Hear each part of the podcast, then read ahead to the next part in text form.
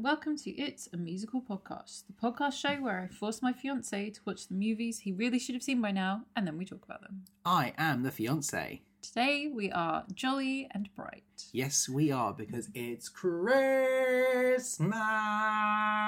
Yes, indeed. And what better way to celebrate our second Christmas? Because on this show we talk about musicals of the past, of the present, and sometimes we allude to the musicals of the future. Mm-hmm.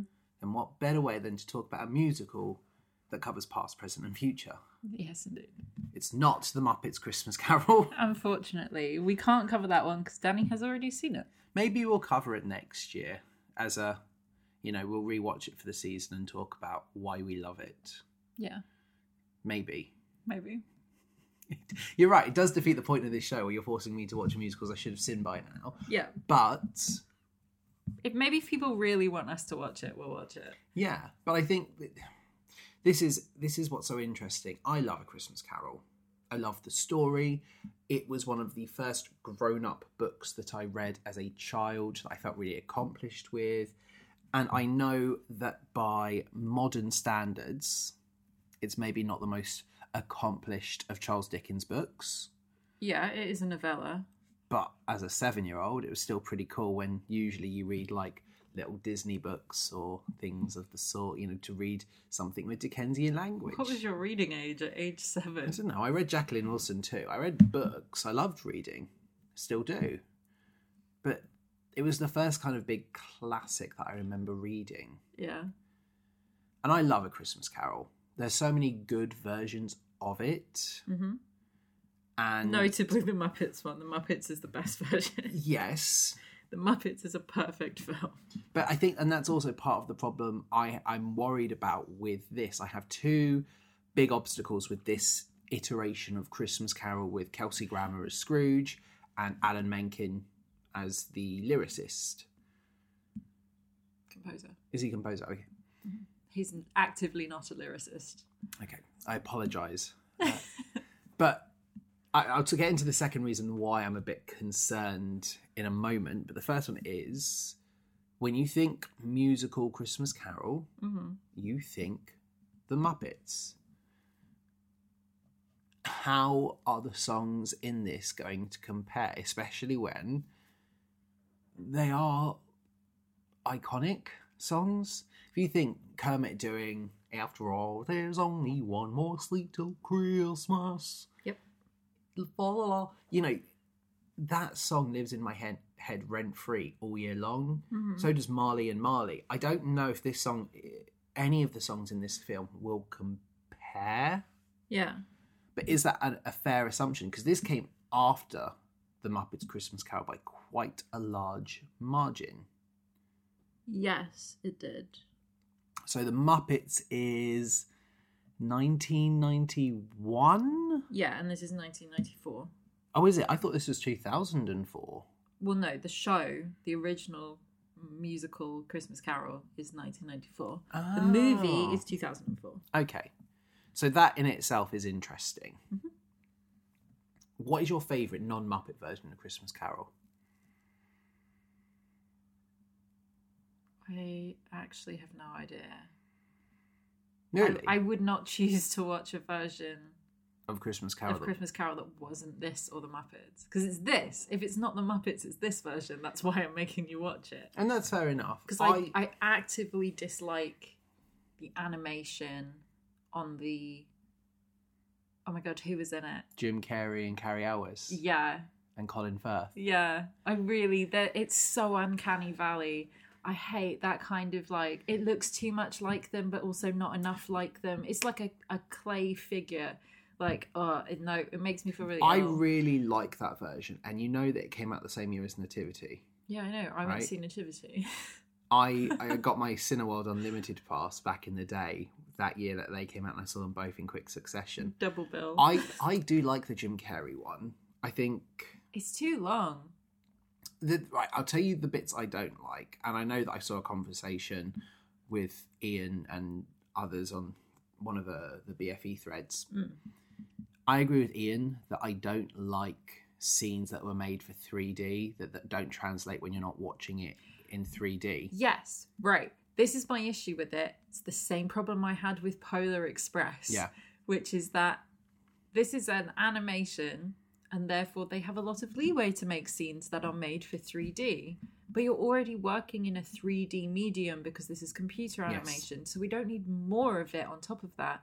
It's already a lot to ask for your audience to look at these animated characters and first recognize that they are supposed to be these real actors Yes. and then also accept that they are the characters because the one thing that works really well with animated movies is that you don't have to look past the actor to Yeah. see the character and it's like one of the biggest criticisms that a lot of actors get is like oh they're not playing the character it's just them in this movie Yeah. like robert downey jr as iron man everyone was always just like yeah he's not acting this is just how he is Yeah. but with animation, it doesn't matter because all of the acting is voice acting, which takes a lot more effort to convey just the emotion through your voice. So we don't then need to also see Colin Firth's face in Yeah. a creepy animated way. See, I don't like Two seconds of that film. the ghost of Christmas yet to be, the weird sequence where Scrooge is shrunk and he's Yeah, like that being- was done. that I don't like. The That rest was so video game. but it was fodder. because there was a video game Mm-hmm. for the DS of A Christmas Carol, which you know you've jumped the gun when you have a video game version of A Christmas Carol. yeah, But I, I like elements of it, and I certainly like the idea that it was all filmed with the, you know the motion capture suits and then animated on top of it. yeah, but it did look like The Last of Us. You know, like But then there's an element of I quite liked that Scrooge or a representation of Scrooge portrayed the three different ghosts. Mm-hmm. It's like Scrooge is learning from his failures. My one of my favourite ones. Scrooged. I love Scrooge with Bill Murray. I think that's fantastic. We watched that for the first time last year. I've and watched I'd never it seen many a before. year. But I really like the translation of a modern Christmas Carol. Yeah, I liked and that. like the whole TV exec thing. I think that's really cool. I also really enjoy Mickey's Christmas Carol, just as a cute little half an hour to watch with Mickey as Bob Cratchit and all of that is really really Right. fun. And I, while I accept that that's where Scrooge McDuck comes from, I don't like it Yeah, because I want to. I, if I'm having Scrooge McDuck, I want Ducktales. yeah. So I have seen many a different version. Mm-hmm. You know, I've seen the Alistair Sims version, which is Scrooge over here, but is a Christmas Carol in different territories. Oh, that was on the other day. I like that one. That one's Basically great. filmed on the Oliver backlot. Hundred percent, it's just the set of Oliver. I really like this story, and this is a story I've seen a hundred different ways. There's also one I've seen with um oh Matthew McConaughey, I think it was. What? And it wasn't Christmas Carol, but it was the same idea. It was like instead of ghosts of Christmas past, it was like X's past. Oh my god, girlfriends of Christmas Yes, past. Oh the my god, things like that. Like it- a- as a trope, there's I remember there's seeing stuff you that. can do, and obviously we talked about the guy who didn't like musicals, and I thought it was going to be like Christmas Carol esque, Mhm. with you know musicals past, present, and future, teaching him to le- you know learn to love musicals. So this one is up against it right from the get go Yeah, because for the second reason. for the second reason, I love A Christmas Carol, I love Muppets, but the second reason, a few years ago, I believe it was 2018, Christmas 2018. yeah, some years ago. Somebody from the school I work at booked a trip for students to go and see Christmas Carol at a local theatre. Yes. The person hadn't done their research. They did it over two nights because they couldn't get enough tickets for the whole year group to go and see it, but on, on the same night. And because it's the set text, they have to study Christmas Carol. They usually use the Muppets to watch it and understand the plot. But they will all they thought we'll also take them to theatre to go see this. Did they know it was the musical? No. Right. So I got went on the second night, and they came and found me that same day, and were like, "Just so you you know, it's a musical, and it's also an amateur dramatics musical." And they, I was like, "Oh, okay." Is and there a she's, correlation between that and the grades that that year group got? but the person said to me, "It's like, yeah." I'm really, really angry. I'm really, really disappointed. I can't believe I didn't check. And I looked on the website. I was like, Did she says it right there? I was like, it was really easy to find out. Anyway, I was like, look, it'll still be fine. We were front row. This the production was great. You had like steps and levels. This is the one I've told you about in the past where I had to tell a child off because during the second act. It's funny, but it's not It is funny at the but time. it's not funny. They did have children in it. Yeah. And they did say to me, because they had Tiny Tim at the top of the stairs, yeah. and they just whispered to me, and they're like, wouldn't it be funny if Tiny Tim fell down the stairs? And it's of course, No, it's not, not funny, funny. But when you're sat in a theatre and everything's quiet, a and you kid can then says just something yeah like and you that, can like, picture it as well like t- you know the worst character to have fallen down the stairs but um i remember that they actually had the ghost of christmas present came out with dancing presents Mm. and was like here's what we're having the ghost of christmas present Hmm. and I didn't like that. And I remember you've got Mr. Fezziwig's annual Christmas ball. Rat tat tat tat tat tat tat tat tat. Yeah. And I just remember that so many kids would come up to me after and just be like, rat tat tat tat tat tat tat tat. And they would use that as an example of why the night was a waste. right. And I, obviously, nothing against amateur dramatic groups. I think the production values at this theatre were good. They'd obviously done a good job, but there were some things that felt like it was trying to be quite panto as well. And when you've got some really serious scenes and then some panto esque scenes like the Ghost of Christmas Present, Yeah. it just doesn't work. You've Hmm. got to choose a style. Like credit to Woking Theatre when they did uh, Snow White and the Seven Dwarfs, everything is panto and it is great. They're not trying to become serious. Yeah. There's nothing serious about about. It's all very very fun. Whereas here, it was a bit of both. So, the original Christmas Carol musical came out in 1994. It opened at Madison Square Garden at the Paramount Theatre, Nice. and it was performed annually between 1994 and 2003. So every Christmas, they had a new cast doing the show and performing it. With music by Alan Menken, obviously, who we love We do love Alan and Menken. lyrics by Lynn Ahrens, who I love, who recently did the Broadway Anastasia, once on this island, but is known best, I think, for uh, winning a Tony Award for Ragtime, Cool. as well as working on things like Seussical, which is great. Yes. So she worked on the lyrics with Alan Menken writing the music. And then we have Mike Ockrent, who wrote the book and he directed Educating Rita. Cool. Yeah. I think that's all you'll know him from. So they worked on this in 1994. Yes. So is this? So Alan Menken's not actually involved in Lion King, because that's Tim Rice and Elton John. So is this? No, because Alan Menken was working on Pocahontas. Oh, okay. So I wasn't like this is him having like a Disney break, and he's like, well, I've got some free time. Let's do a Christmas no, Carol. well, the thing is, the way that uh, the Disney movie musicals worked in the 90s was they would write the songs about a year in advance. yes. And they would write like 20 songs. Like, if you actually go back and look at Beauty and the Beast, the original soundtrack for Beauty and the Beast before the movie was ever made has like 30 songs Yeah. on the soundtrack.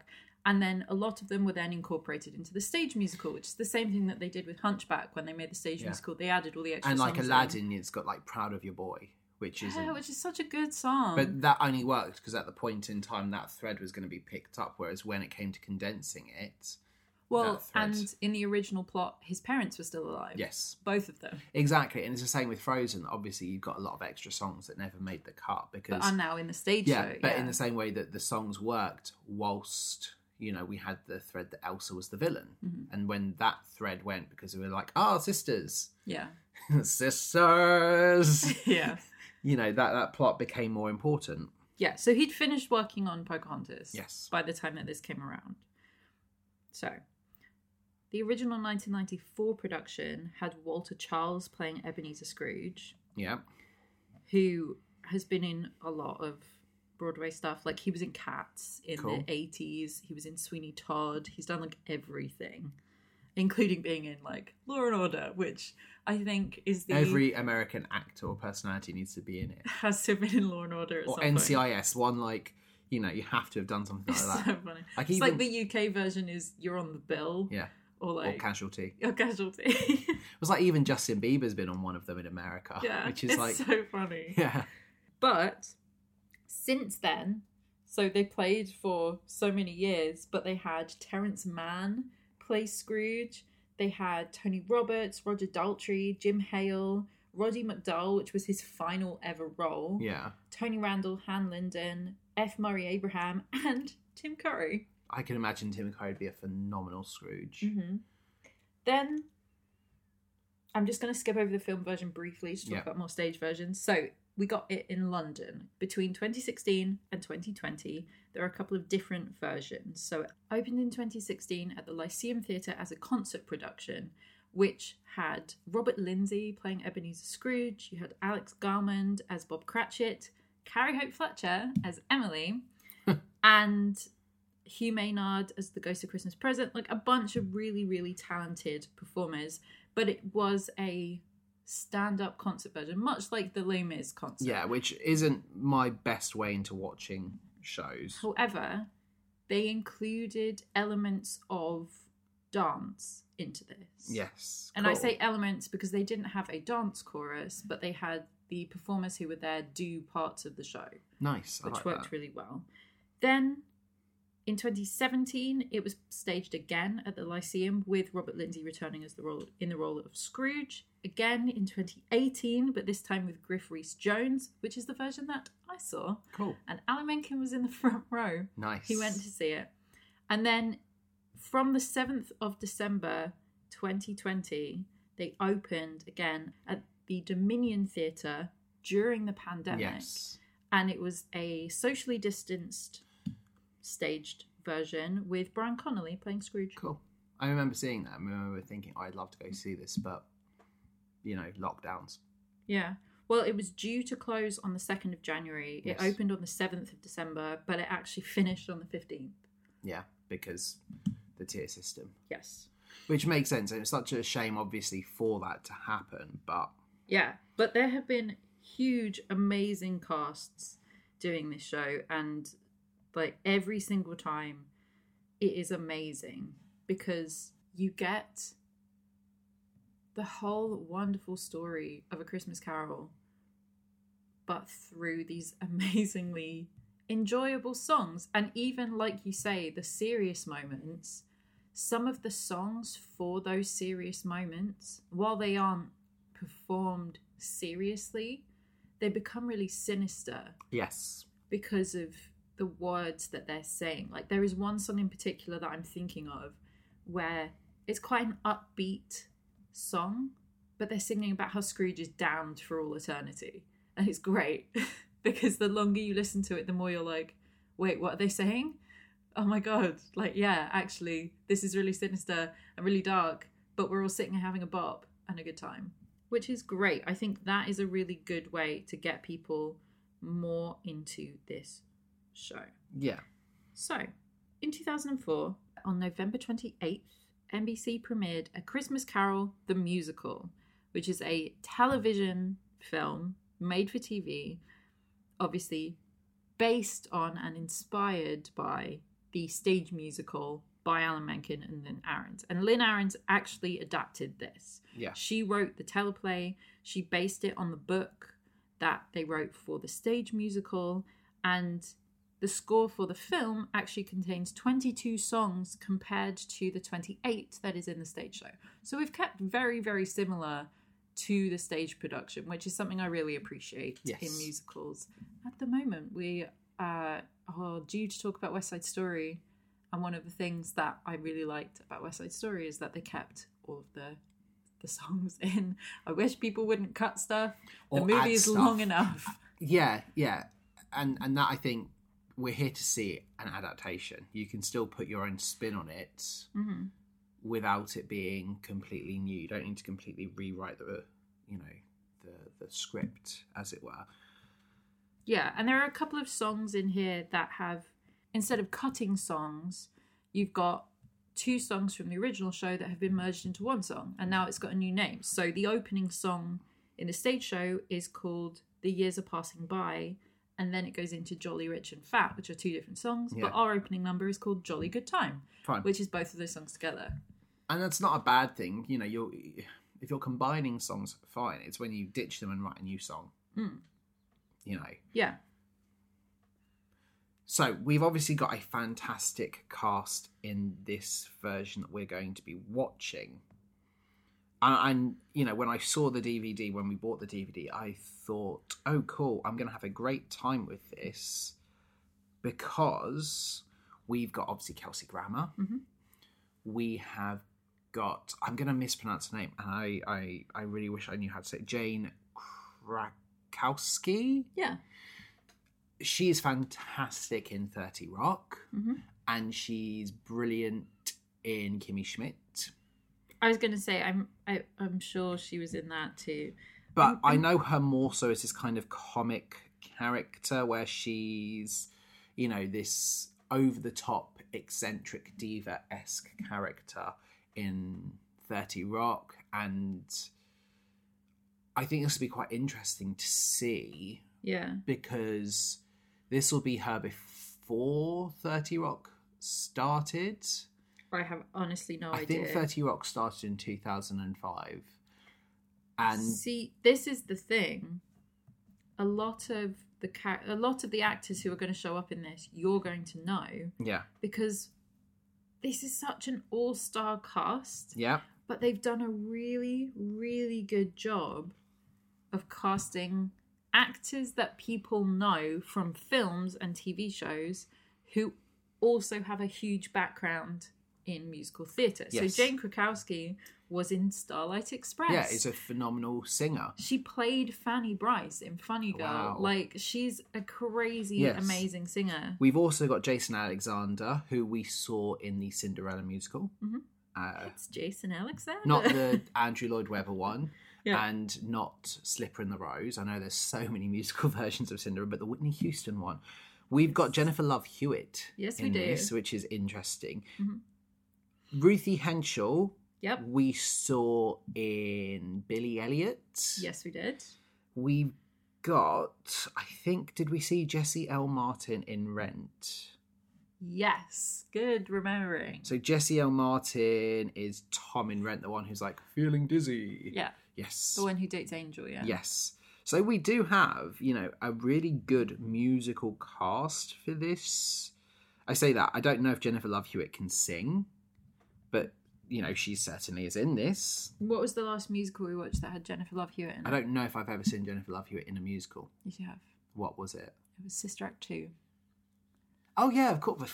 She's one of the students. Yeah, but she doesn't sing She does. like solo. Not solo, but she does Exactly. sing. She was So- cast for her ability to sing. Exa- yeah, so you know that's different. But I'm I think this is going to be good.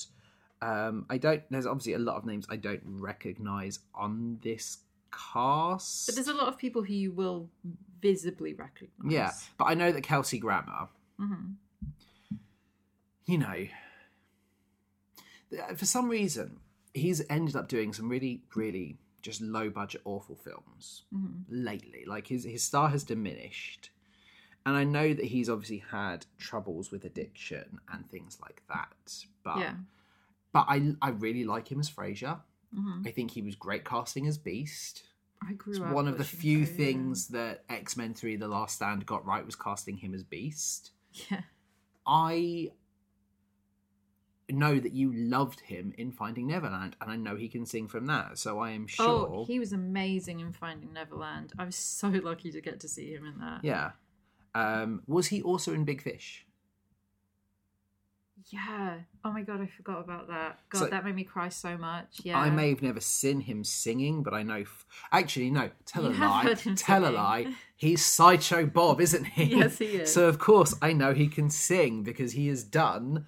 Um, oh, who did Pirates? Gilbert and Sullivan. Yeah. So I know he can. He's sing. like classic Broadway. Yeah. So this I think is going to be good. I, Mhm.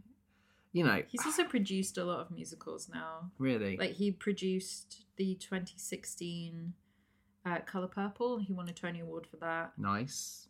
He was in. He's played Sweeney Todd previously. He played Henry Higgins in My Fair Lady. Oh, I could see that. He uh, his first Tony nomination was for being in the Carjo Fall, Cool. which he was really really good in. I mean, Yeah. by the standards of the time, you know. Yeah. But I love him. I think he's So- great. But like you say, I don't know that much about him as a person. Yeah, and sometimes I think that's what we should do is just, you know, I know he went to Juilliard. Oh my Here's god, What he's he learned at Juilliard. and he's the narrator in Mickey's Once Upon a Christmas, is. which we watched the other day. Yes. So this is it. You know, he's Stinky Pete as well, and I like him as that. Stinky Pete. He's Stinky Pete, yeah. Oh my god, he's Rothbart in Barbie of Swan Lake, which is what the first thing I think I ever saw him in. And we He's great. certainly shall not be watching Father Christmas is Back. Just based on Oh what my I god, no! The trailer for that looks terrible. I listened to the watch along that best film ever did of it, and I don't think we're missing out on much. Mhm. Yeah, so I'm I'm quite happy that I think I'm going to enjoy this one, but I think the question is going to be Hmm. where does this rank compared to the Muppets? And that's that's the difficult hurdle that this one has. I know Alan Menken is tremendous, but Well, at the time, it was considered the third best musical version of A Christmas Carol, and that while the and while the reviewers had like mixed feelings about Kelsey Grammer's acting, and Jason Alexander is the one that was called into question the most.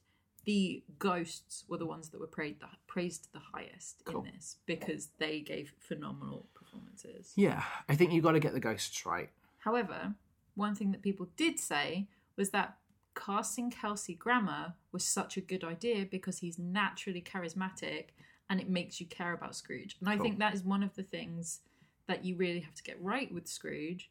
And it's one of the things that the Muppets does really well is you actually feel bad for him. Yeah. You worry about him. Oh, 100% we'll talk about this, I'm sure, when we watch it. Scrooge is a tragic figure, Hmm. and Um, Scrooge is very much a result of his upbringing. It's like the nature versus nurture Yeah. argument. Like, Scrooge has experienced trauma, and a lot of the person Scrooge becomes is a result of his past. And because Scrooge doesn't look to the present and see that people are struggling, he can make things better. Like, he's repeating, it's a cycle of, of shouting. He's doomed to repeat it and you have to for this to work you almost want to feel bad for scrooge and a lot of versions don't do that Yeah. so f- you know the muppets christmas carol i think you've said it michael caine is the only version of scrooge you've seen who he deserves his redemption Hmm. i hope this version of scrooge deserves redemption Yeah. well, it's about that time. I can hear just outside the rat a tat a tat a tat a tat a tat a tat. And I think it's time we headed off to Mr. Fezziwig's annual Christmas ball Yes, indeed. for maybe the third time this Christmas already. yeah. We will be back shortly after intermission.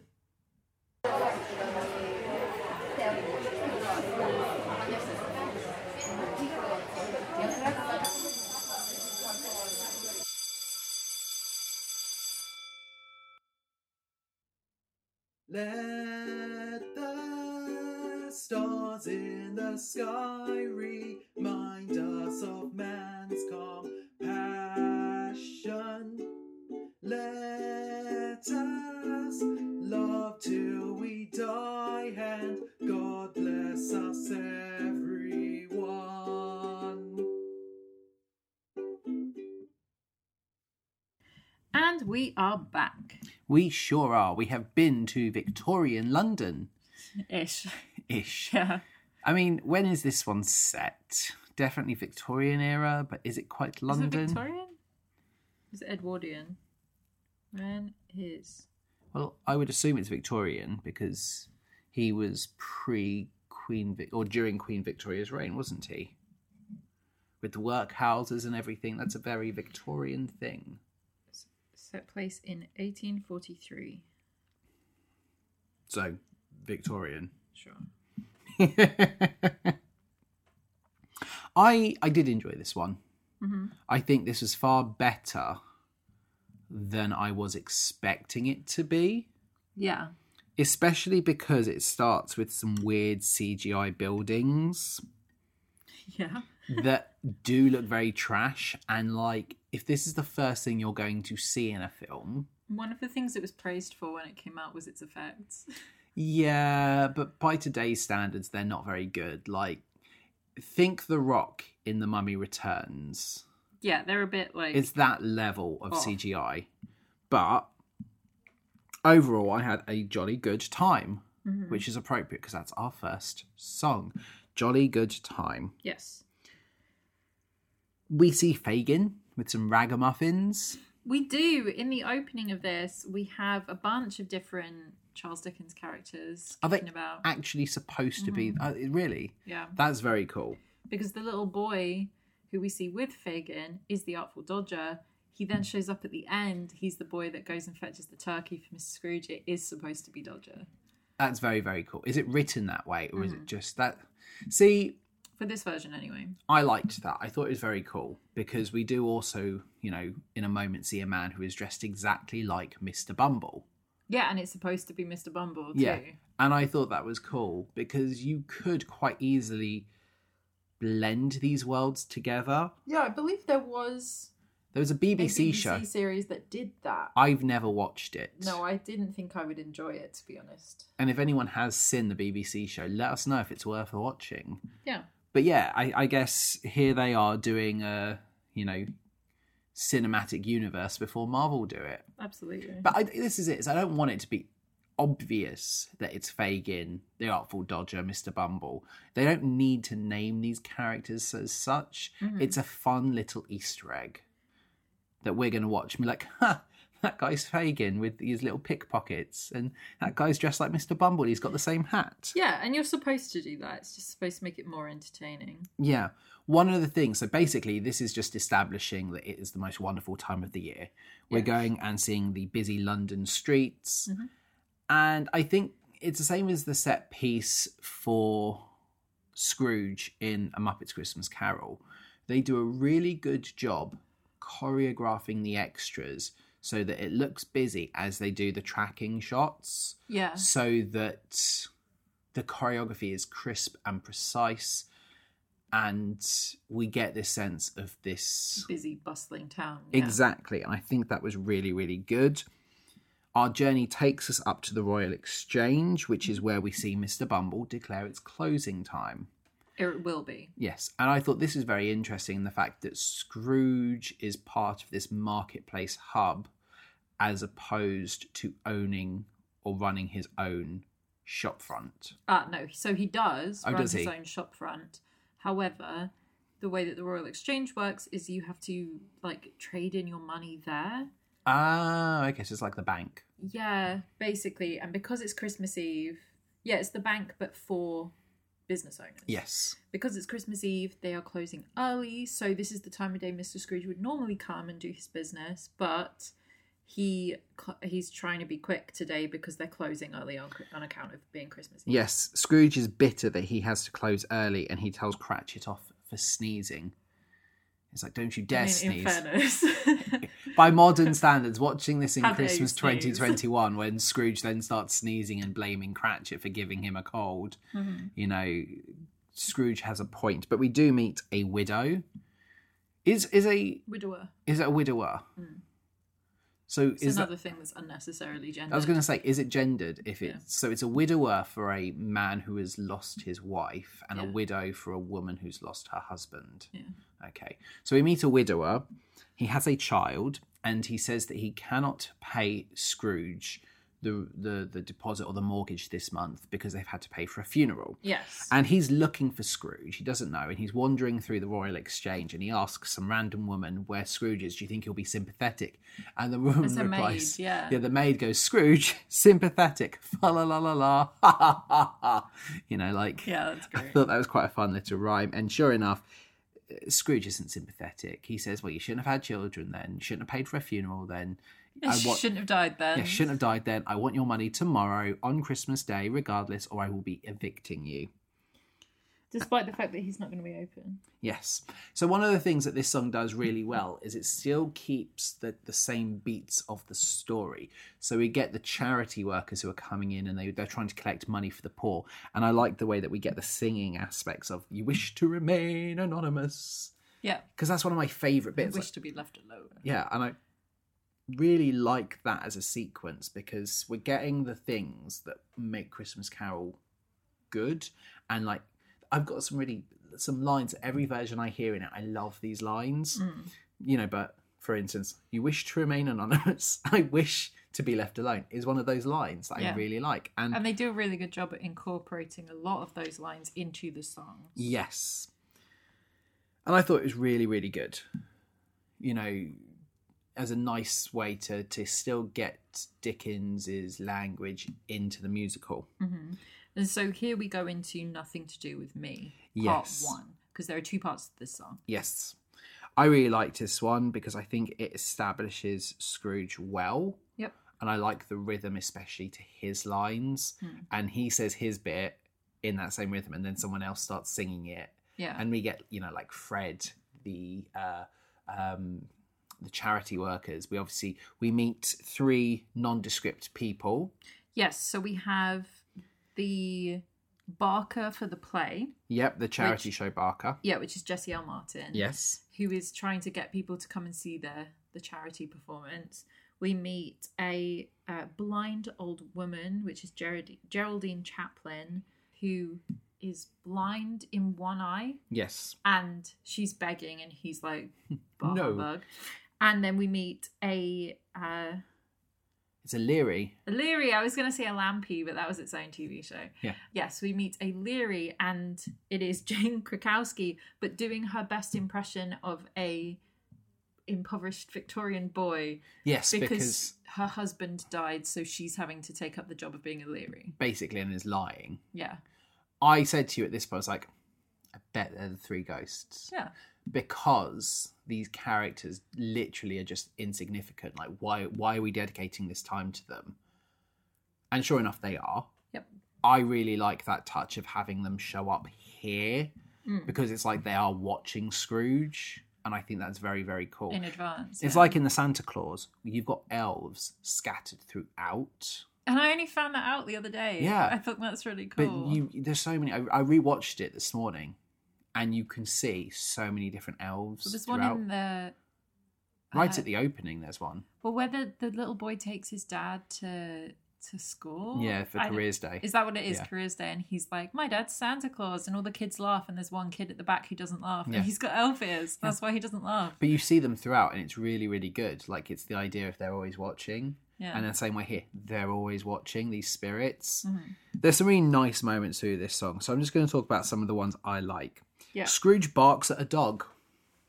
Oh, it's Bullseye Yes.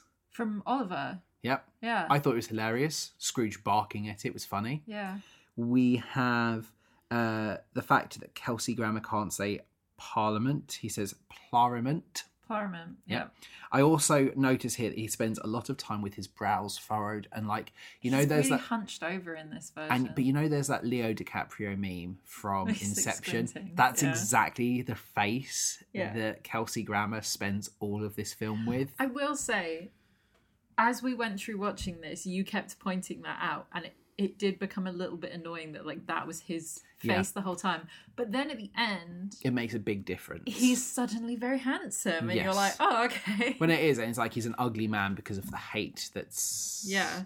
you know ensnared him. But it is very off-putting when like the bulk of it, it's him with with the the face, you know, which I Yeah. think that's how you've got to draw me as for this episode with the face. yeah. We also see the widower's girl, and she steals Tiny Tim's line. Mm. She says, "God bless us, everyone," and that annoys me. I don't, I don't know why that line is being said earlier, and I don't know why that line is being said by someone else. And at this point, I'm worrying: Are we going to forego the Cratchits, and this this little girl is going to be more significant to Scrooge than Tiny Tim? Yeah. Do you know what I mean? So we also go to meet the Cratchits Yeah. and we we we have the following conversation between Miss Scratcher and Bob. Did he let you have the day off? Yes. Mm. Did he pay you early? Yes. Did he give you more coal? No. No. Uh, you know, I, I, I, like love that every version of Mrs. Cratchit is basically played the same way that Miss Piggy plays her. Yeah, she's pretty nondescript in She's Mickey's not Christmas important. Carol. Like Minnie doesn't actually say anything really. Yeah. It's just kind of there, which is weird. You'd think they'd play that up more, but it is only twenty-seven minutes. I, and I know that they made Scrooge McDuck for that, but it's a Mickey Mouse production. Why isn't he playing Scrooge? But 'Cause then Mi- do you want Mickey no, to because have, be Mickey's tarnished the with hero. that? Yeah. He's the hero, and it's the same thing. Like you, s- you- you're saying how like Barbie is an actress in her film universe. Mickey is an actor. yeah, that's true. Like Mickey isn't. It's not Mickey Mouse, it's Mickey Mouse in. Hmm. And you're right, he can't be Scrooge because he's supposed to be this icon figure. Yeah. Well, It's it's, like weird- how we can't have our heroes be seen to do anything immoral. And it's weird enough that Goofy It's is Marley. Jacob Marley. It's weird enough there because Goofy is supposed to be this nice guy, but it's before like Goofy had this big like renaissance. Remodel, yeah. yeah. So Anyway. we get You Mean More to Me. I think Mrs. Cratchit does a really good job wrapping both, you know, Tiny Tim and Bob Cratchit up. You know, they're going to go out in the cold, and she's like, no. Stay the put. They're Mm-hmm. And not really paying attention while she does that either. She's just like bundling them up. the weirdest thing about this song is the fact that it's essentially Bob Cratchit admitting he has a favourite child. Yeah, he does. He's basically like, I don't care about my two eldest, but I love Tiny Tim the most. And that makes me like Bob Cratchit less. This is another song that is in the original version, but they've merged bits of other songs for Bob Cratchit into this one. It's like it, it's a nice song. Yeah. Does a good job establishing his dynamic and you know the fact His that. favourite child. And it's- but this is the thing. In every other version, like Kermit obviously has tadpoles or baby frogs and baby pigs with Miss Piggy. Fine. Every other version has that, but you never get a sense that he's he he he prefers Tiny Tim. You get the sense that he obviously I think when supports Tiny Tim more because of the illness that is never often actually said what it is. in this version he has polio. Yeah, in this version, it's pretty obvious. You know, he has polio, but in other versions, you get the sense that Bob Cratchit knows that Tiny Tim hasn't got long and is just trying to give him a nice life. yeah. But in this version, it's like, no, I prefer him, and that, I think knowing that one of your children is going to die yeah, makes you spend more time with them which is fine, and I, I, I completely. ag- because you know you still have time with the other kids. but to actually say like with my favorite, Yeah, that's true. you know, that's gonna cause an impact for the older children. Mm.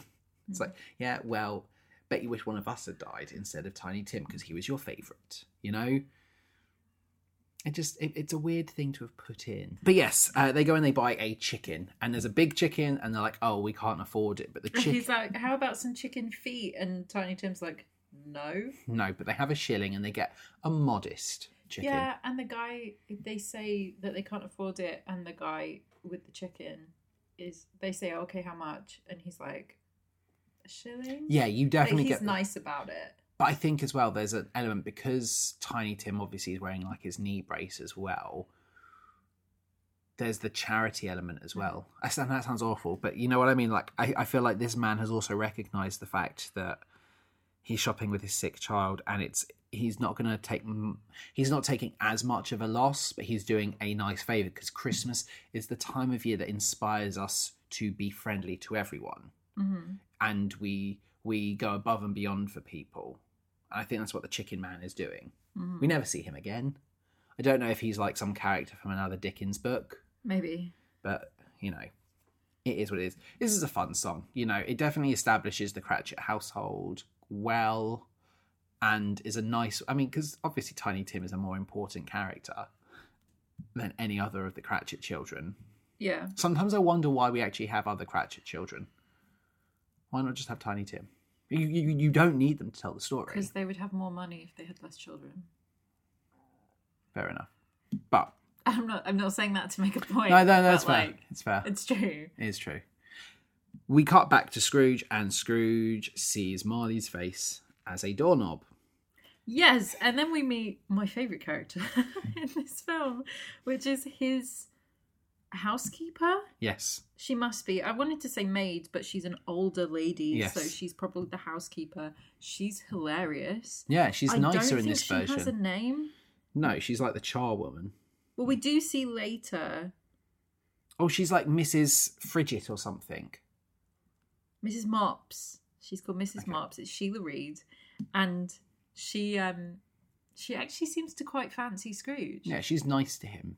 Yeah. And she's like left out food, and he's like, bah, humbug. She says, "I left. I've left your gruel by the fire, and tomorrow morning I'll bring you a bit of turkey and a So- mince pie or and he's like, something "Don't- like that." And he's like, "No, No, don't bother. And she's she's like, like, "Well, I'll do it anyway." do it anyway. But yes, and I really like this bit because he's just seen Marley's face, and she steps out and goes, "What's wrong, Scrooge? You you look like you've seen a ghost." Mm. Mm-hmm. I think that's funny.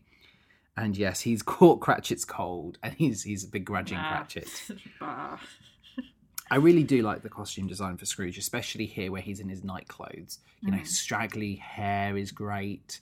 The way he's dressed, he doesn't look like Kelsey Grammer. He doesn't look well either. No, and I think they've done a really good job developing, you know, the character's costume here. Yeah, so between here and the next song, we get a nice bit of music called Marley's Visitation. Oh, God, which is, yeah.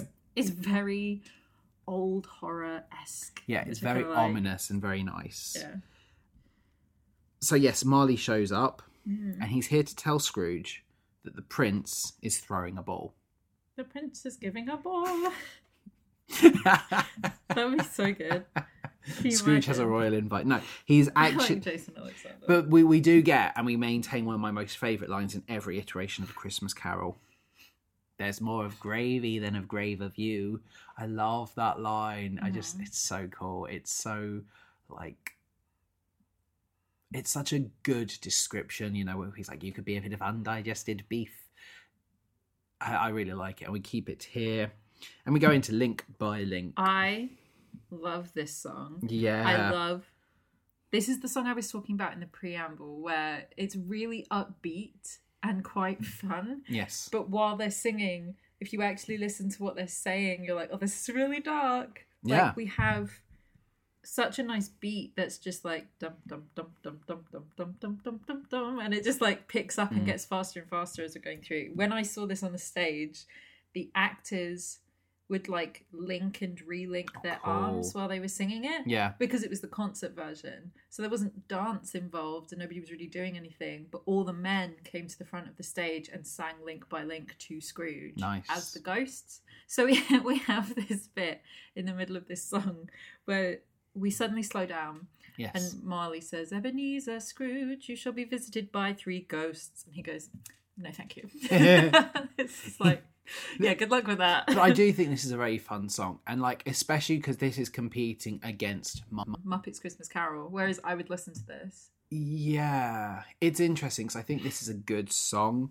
There's some weird, creepy things as well. So I re- really, really like the weird paralysis thing he does to Scrooge. Like Scrooge tries to walk away, and he like freezes him in his His space. Ghost powers, yeah. And then like the special effects, you know, of of creating these ghosts is really cool. Mhm. The way the And they're all ghosts. practical effects. Yeah, and the way the ghosts like come through doors or come through walls is also Yeah. really cool. Well, so we have we have other characters that Scrooge knows as well, and they see one of the Yes. guys is called Mister Haynes, who was mean to the bone, and he's a skeleton now. He's a burnt skeleton Yeah. because he was mean to the bone, which is great. And there's a guy who wanted to get ahead, so now he's a headless ghost. Oh, wow. And there was Uh, somebody who they said never had a heart. And he's, And he's got got a safe. Yeah, it's a safe full of coins, and then a man carrying a box that has his hand in it Yes. because he never learnt a hand. And one of the things I like is that because obviously Marley is carrying his money, Mm. when the money drops, Scrooge tries to pick it up. The only version I've ever seen that in is in the Disney version, uh, not the Jim Carrey one, Mickey's Christmas Carol, where Scrooge McDuck is actively trying to pick up the coins that Yeah. Goofy drops. and you can tell he's not really listening to what Yeah, these he's not ghosts are listening, trying she's- to tell him. And I think it's a really nice touch here because again, you you know you've got Scrooge is just focused on it, but Hmm. he is told you will be visited by three ghosts. Yep. No, thank you. And off he goes. oh, he and- says you'll be visited by the ghosts of Christmas past, and Scrooge says, "I prefer not to think about the past." And then he says, "And the ghost of Christmas present." And he says, "Well, at the present, I'd rather go to bed. Thank you." Yes. "Yeah, he's got an It's answer quite for good. everything." yeah. So yes, he goes to bed and he is woken up by Jane Krakowski. Who is the embodiment of if Tinkerbell and Peter Pan had a child? Yes, In this, she's very like light, she's supposed to be. and her costume is a little bit sexy as well.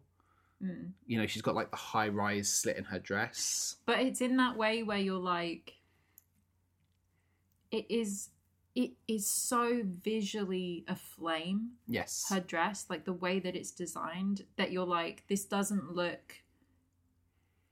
I don't even know what the word I want is. It doesn't look too sexy because they're just trying to create this illusion Yes. of the spirit that she is. She's And I- so great. I in do this. think this works better. I've always felt, as much as I love Muppets Christmas Carol, I'm not a big fan of the design for the Ghost of Christmas Past.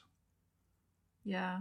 And I know really, it's supposed to be a child in the Yes. book, but I've never been into that. yeah, and I really like it here. I think it's really nice. I think she does a good job bringing the ghost to life, but also being this playful side. So she's childlike. Yeah, because her her opening line, which is I think what gives me the Peter Pan vibes with her, like she's very Tinkerbell in this. Yes. And it helps that she's really blonde too, but her opening line of her song is literally just "It's your lucky night, brought you something bright," and Yeah. because she's just kind of, she's really sincere, but she is kind of making fun of him a little bit. Yeah, Lights of Long Ago is good though as well. Mm-hmm. So I thought this was interesting. Is so as Scrooge goes off, you know, he looks like he's going to vomit, you know, as they fly. Yeah. But we also see his dad getting locked up, which Now- I've never seen before. Well, so that's because that isn't from a Christmas Carol. But I liked that. I like that we're adding more to why he's doing this. The whole point is that we need to understand where Scrooge is coming from.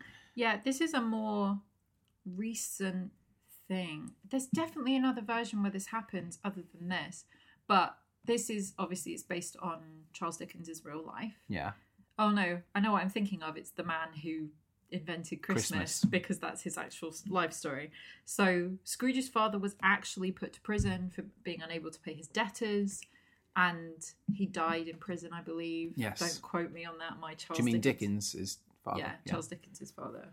Um, and then Scrooge going and working at a boot factory. Charles Dickens did actually do that. Cool. He was a basically a child labourer.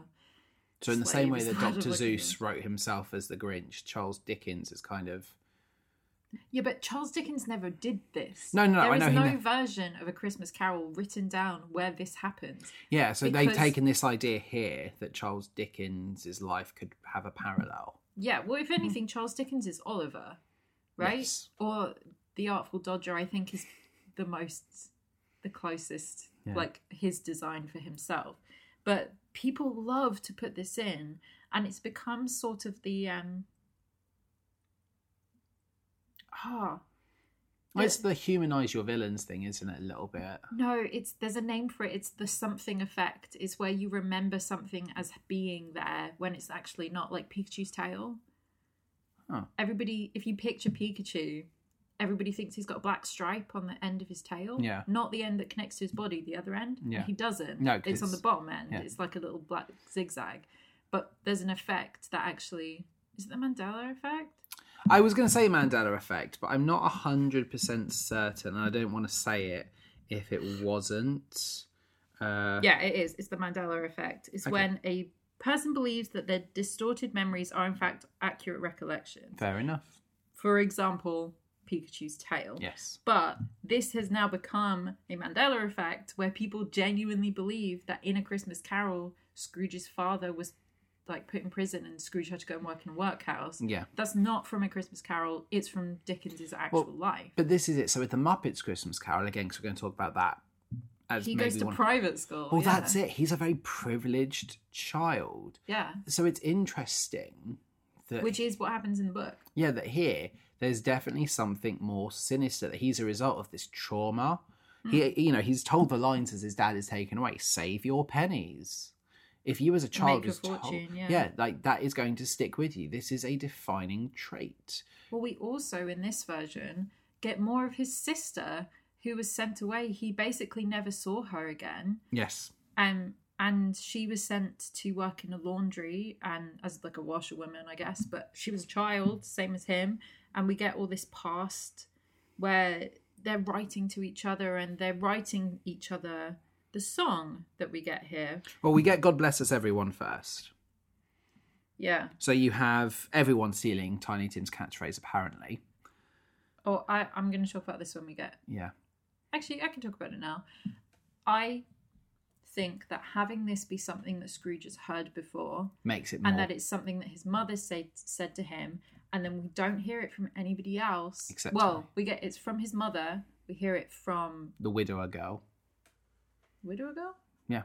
We heard it early on. or the little she says girl it, yeah. yeah she says it then we hear it from emily It's basically just keep reminding Scrooge that Yeah, and then when Tiny Tim says at the end, we're like, oh, okay, we've brought this all the way around, full circle, because now Scrooge actually understands. yes, yeah, which fine, but I could do with less people using it. I think it should only be Scrooge's mother, and then Tiny Tim. I'd be 'cause okay it's- with Emily doing it too. Well, it's just well, yeah, because Emily is the one that he loses, but hearing Tiny Tim say it is like the whole, yeah.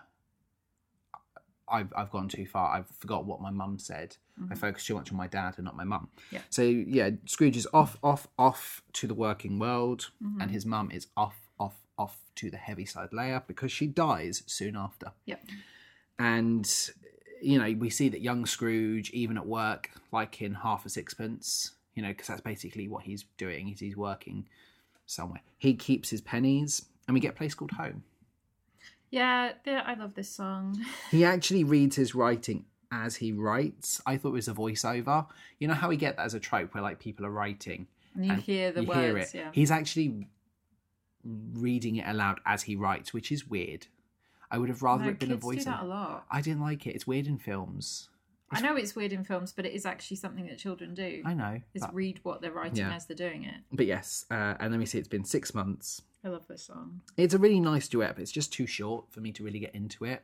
Well, that's because so this this is one of those weird things where a song is broken into three parts. Yes. and this is like the prelude.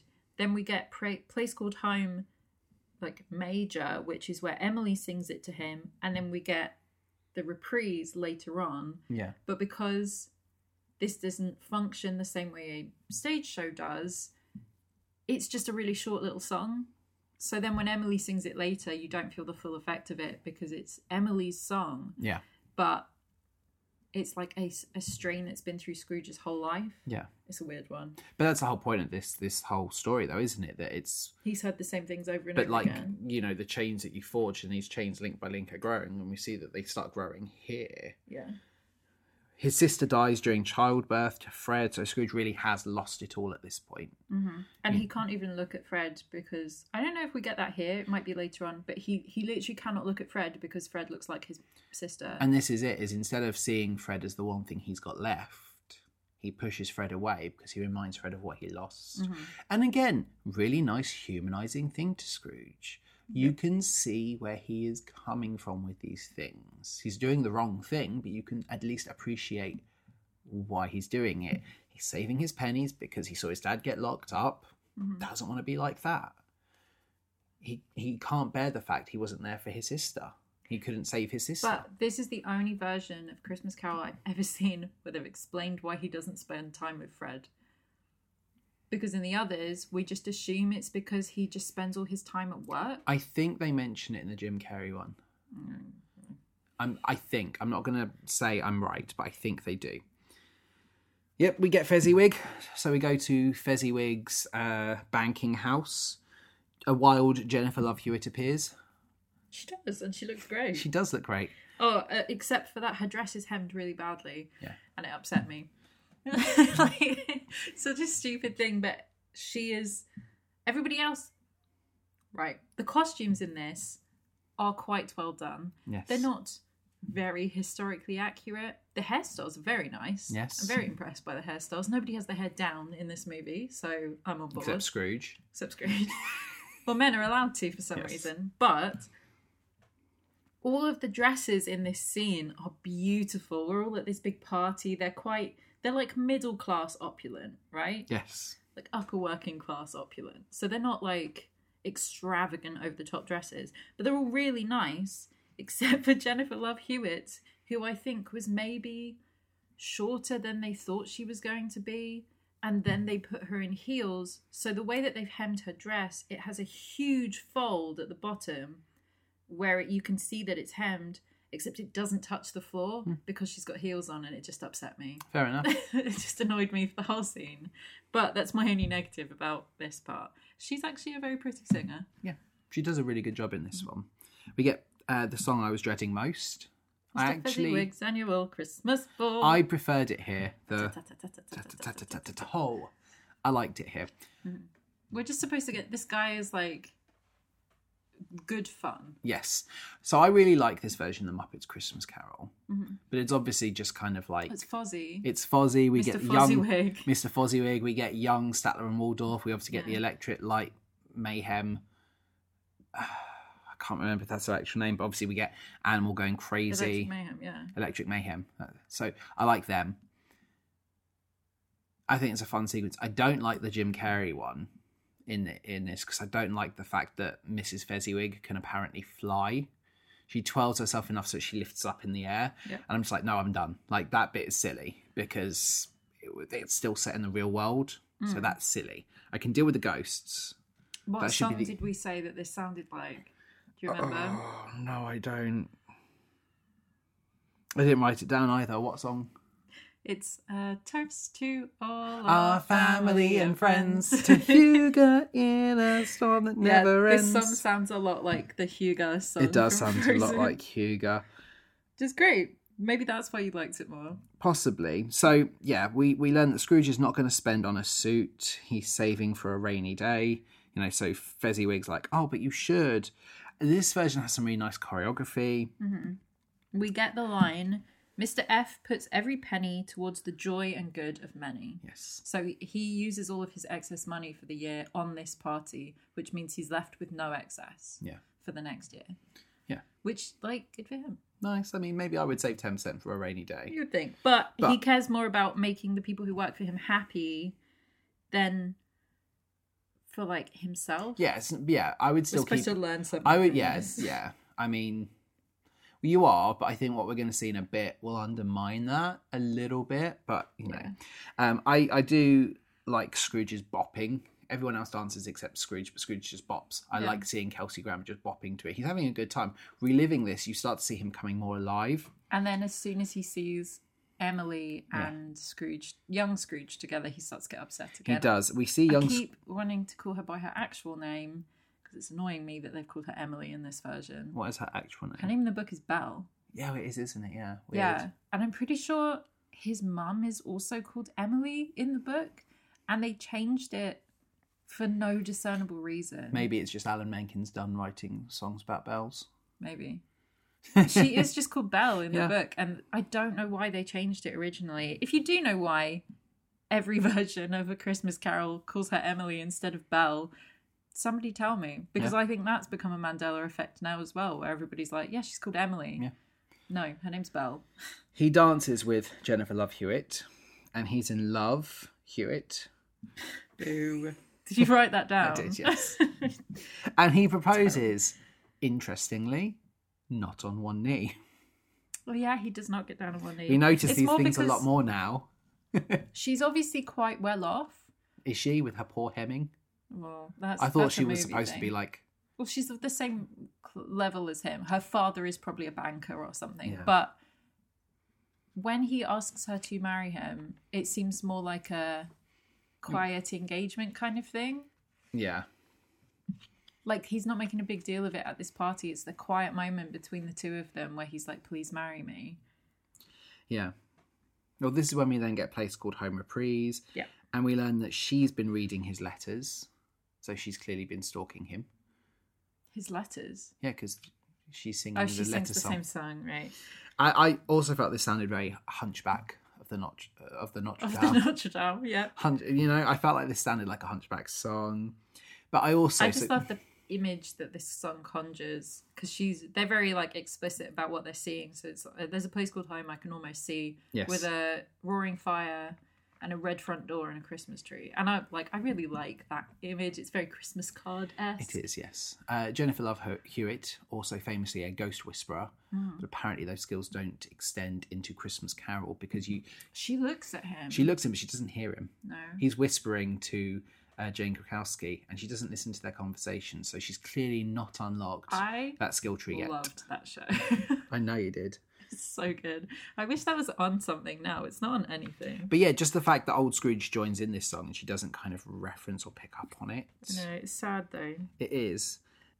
But yes, we then jump forward, so we get the money montage, some more orchestration, and I thought this is a really nice sequence to show greed. So him and Marley are now starting off their own place, and you see that they start and they're obviously like popular people are coming to them and you see the same people return to them and adding interest on Mhm. but it's especially sad and i've never seen this in any version in anything else fezziwig going and asking for a loan and them saying no you have no collateral and fezziwig being like And we know how your business has lost all its money. yeah and fezziwig being like "But, you know the joy and joy and he's like yeah joy doesn't pay the bills Well, and then he even says to them, I gave you your start. And Marley, behind Scrooge, looks so ashamed of himself and he turns away and can't do anything.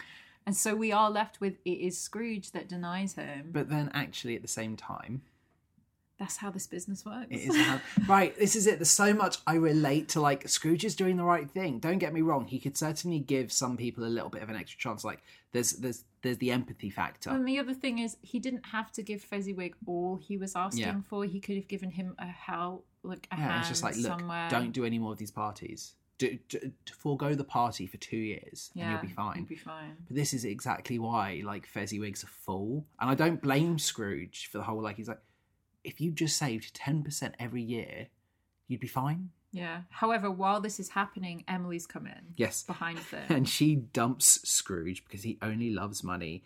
And poor Kelsey Grammer in the background, his eyes are fully open at this point. He's not like furrowed his brow, and he's distraught. Like it's a He's like, go after her, go out, like, don't let her leave, you fool. And and it sucks. I'm like, oh, Ghost of Christmas Past. You're making this poor guy relive this trauma t- again. You Mm. know, like he probably plays it in his head every day.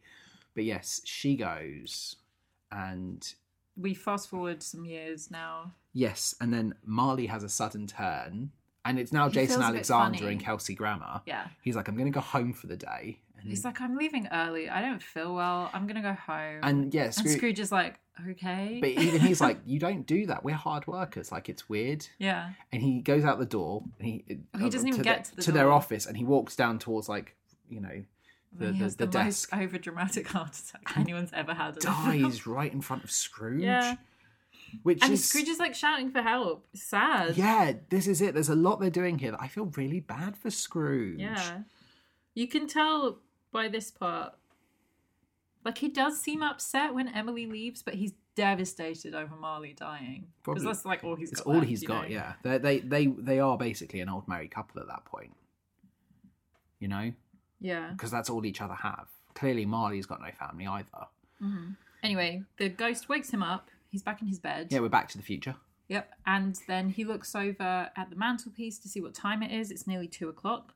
Then he looks back to see what his candle's doing, and the ghost of Christmas past appears in the flame on the candle Yes. because they had to get that in there somehow. Yeah, which is a fun little thing. Hmm. And then we go into abundance and charity. I love this song. It is a bop. I really like how festively Ghost of Christmas Present is dressed. I think he looks really good. Mm-hmm. I I always like love. that he's got his jazz shoes on. I always like the way they dress the Ghost of Christmas Present in a Mm. lot of things, like with this big royal robe and the greens. Mm-hmm. and the laugh, the Santa laugh. Yeah. I really, really like a lot of depictions. Like it's one of the most consistent things, but also the most fun things Mm-hmm. is the Ghost of Christmas Present. And the Ghost of Christmas Present's obviously got all the food and he's not impressed by the gruel. And he's like, What about all this What is this? What's wrong with you? Christmas is meant for abundance. Like Yes. you're supposed to enjoy yourself. and Scrooge gets food thrown at him. Oh yeah, he does. He throws an orange at him. And he says he's got a great big musical present Mm-hmm. for Scrooge. Yep. So he makes him go to the charity uh, show, Yes. and Scrooge Yeah, these weird nutcrackers come out of the present and it's the Rockettes. Isn't Yeah, it's it? the Rockettes. and that's what I remember from what I saw is like the presents coming and people coming out of it. Mm-hmm. And I don't really like it here either. I think it's a little on the nose, but I Well, so the difference is while this is happening, because in a stage version, I feel like this would be very overwhelming. You would just be watching this. But because this is a movie, we keep cutting back to Scrooge, who Yes. has noticed that two rows in front of him is the little Yes. girl Grace. the widower's yeah, daughter. Grace Smythe. And she does not smile at all. She's not enjoying this. No, I thought she was just like giving him evils. No, she's not. She just looks sad. Yeah, but I thought it was directed at Scrooge because the way it's shot, it's like she see she's the only one who can see Scrooge. And yes, Scrooge is brought on stage to dance, and he says, "This is very unlike me." And then at the end of this whole sequence, Scrooge gives the widower's girl a present, and she smiles. Yep. And then Well, so I know you're not huge into the performance part of this song, but in every other version of this musical that I've seen, Scrooge always joins in with the dance and enjoys himself. And I But you like need- that yeah, he you- doesn't yeah. in this version. and this is it. I like that as a concept because like this is Scrooge starting to get into Christmas because a lot of these things are Scrooge enjoying it despite himself. And by the end, he's going to be like, "No, do you know what? I actually do like this time of year." Mm-hmm. But it's nice when you have small moments where he does get into it and then he remembers himself. yeah. But here it's weird because you get like the line, and he has to go down the line, but he refuses to, and then they all come. He starts to walk They all down, start attacking and they all him. start coming in. Yeah. yeah. Um, the Ghost of Christmas Present calls Ebenezer Ben. Why? Ebenezer. Oh, cool. He calls him Ben. I never picked up on that. Yeah, no, it's in the song. He says, um, "Come share some, spare some, no matter when, Ben. Get with the spirit because you're going to hear it again." It rhymes. Hmm. It's a good rhyme. it's a handy rhyme. Yeah. Yeah. I like that he calls him that.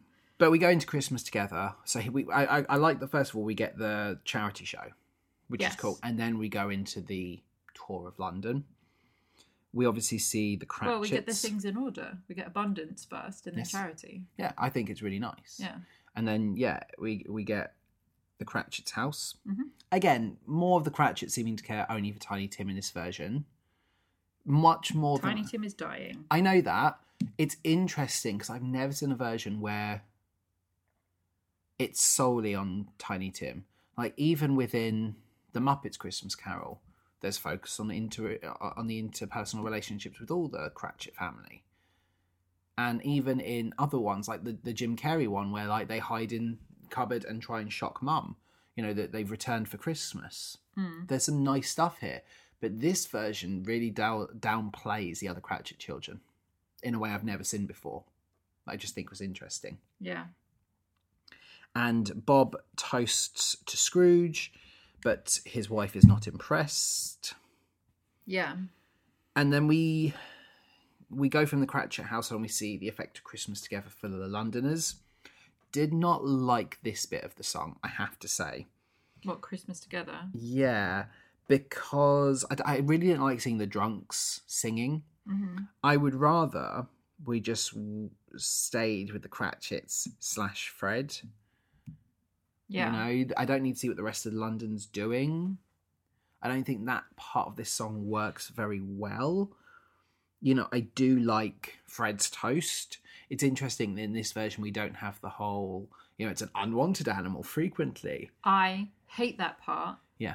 so much because that part would I would only be okay with that bit of it if you had Fred being like, "That's not nice." Yeah, but th- I agree with you. But there is. completely. I'm always like, I wouldn't want to hang out with you either, No, Fred. That, that's exactly Please, why I sir. agree with you because Fred goes in to try and be all charitable to his uncle and then is making jokes behind his back. Yeah. Like it makes Fred nasty and maybe Scrooge needs to be saved to save Fred and maybe that's the point they're going for. But in this version, again, I love that Fred is giving a toast to Scrooge. He mentions his dead mum. Dead mum. and Scrooge reacts and yeah, I thought it was much much nicer. Uh, we then head back to the Cratchit family, and Tiny Tim has had the best Christmas ever. yeah. Well, we also here have, as this song's happening, the families all sing the Yes. "Let the stars in the sky" bit, and Scrooge actually finishes off one of the lines with "And God blesses Yeah, everyone." which is nice. He's starting to get it. Yeah. Uh, Tiny Tim says that next Christmas uh, Bob won't be carrying him, and he is right. Next Christmas Bob will not be carrying Tiny Tim, Mhm. which is sad. Like it's a sad self awareness from Tiny Tim, and obviously he says it in a more optimistic way, but we know that it's not true, and it's it does make it more tragic. Yeah. And I think that's nice. It, you know, they do a really good job at playing up the sentimental value here for Bob Cratchit. Yeah. And Now we have to talk about this. go for it. So Oh, is this the aging bit where he, he the ghost of Christmas present starts it's not aging? him. That's the bad part, though. No, so so this is it.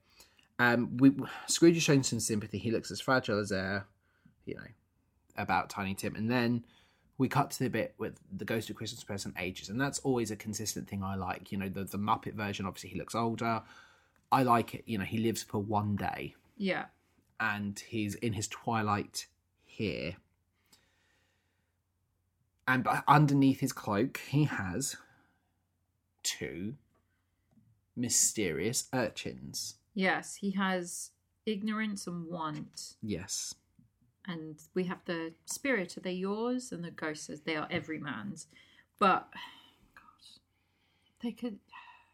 This bit is always weird because, like in every version, they're described as feral children. Yes. they're meant to be frightening. Yes. And for some reason in this version, they've cast two kids who have some kind of facial deformity or birth defect. They are not credited in this film, Yeah. which is probably a good thing, to be honest. Like, I hope they got paid, but oh my god, like, why did they choose to do it this way? For the feral, yeah, for Because the it's like the, feral the only thing children. I'll give the Jim Carrey version is they did a really good job of making those kids scary. Yes, and the way they age up as well to show that children of this ilk what they'll grow What up they into, become, yeah. and especially because the mocking of the words, like "spirit, you mock me with my own words." It's like, Yeah, there are no prisons, no workhouses. yeah, which is perfect. You know, that is the point of it to Scrooge to see what he's doing. But yes, the the the, the casting for the children, you know, specifically because of what these children represent is yeah. is is not right.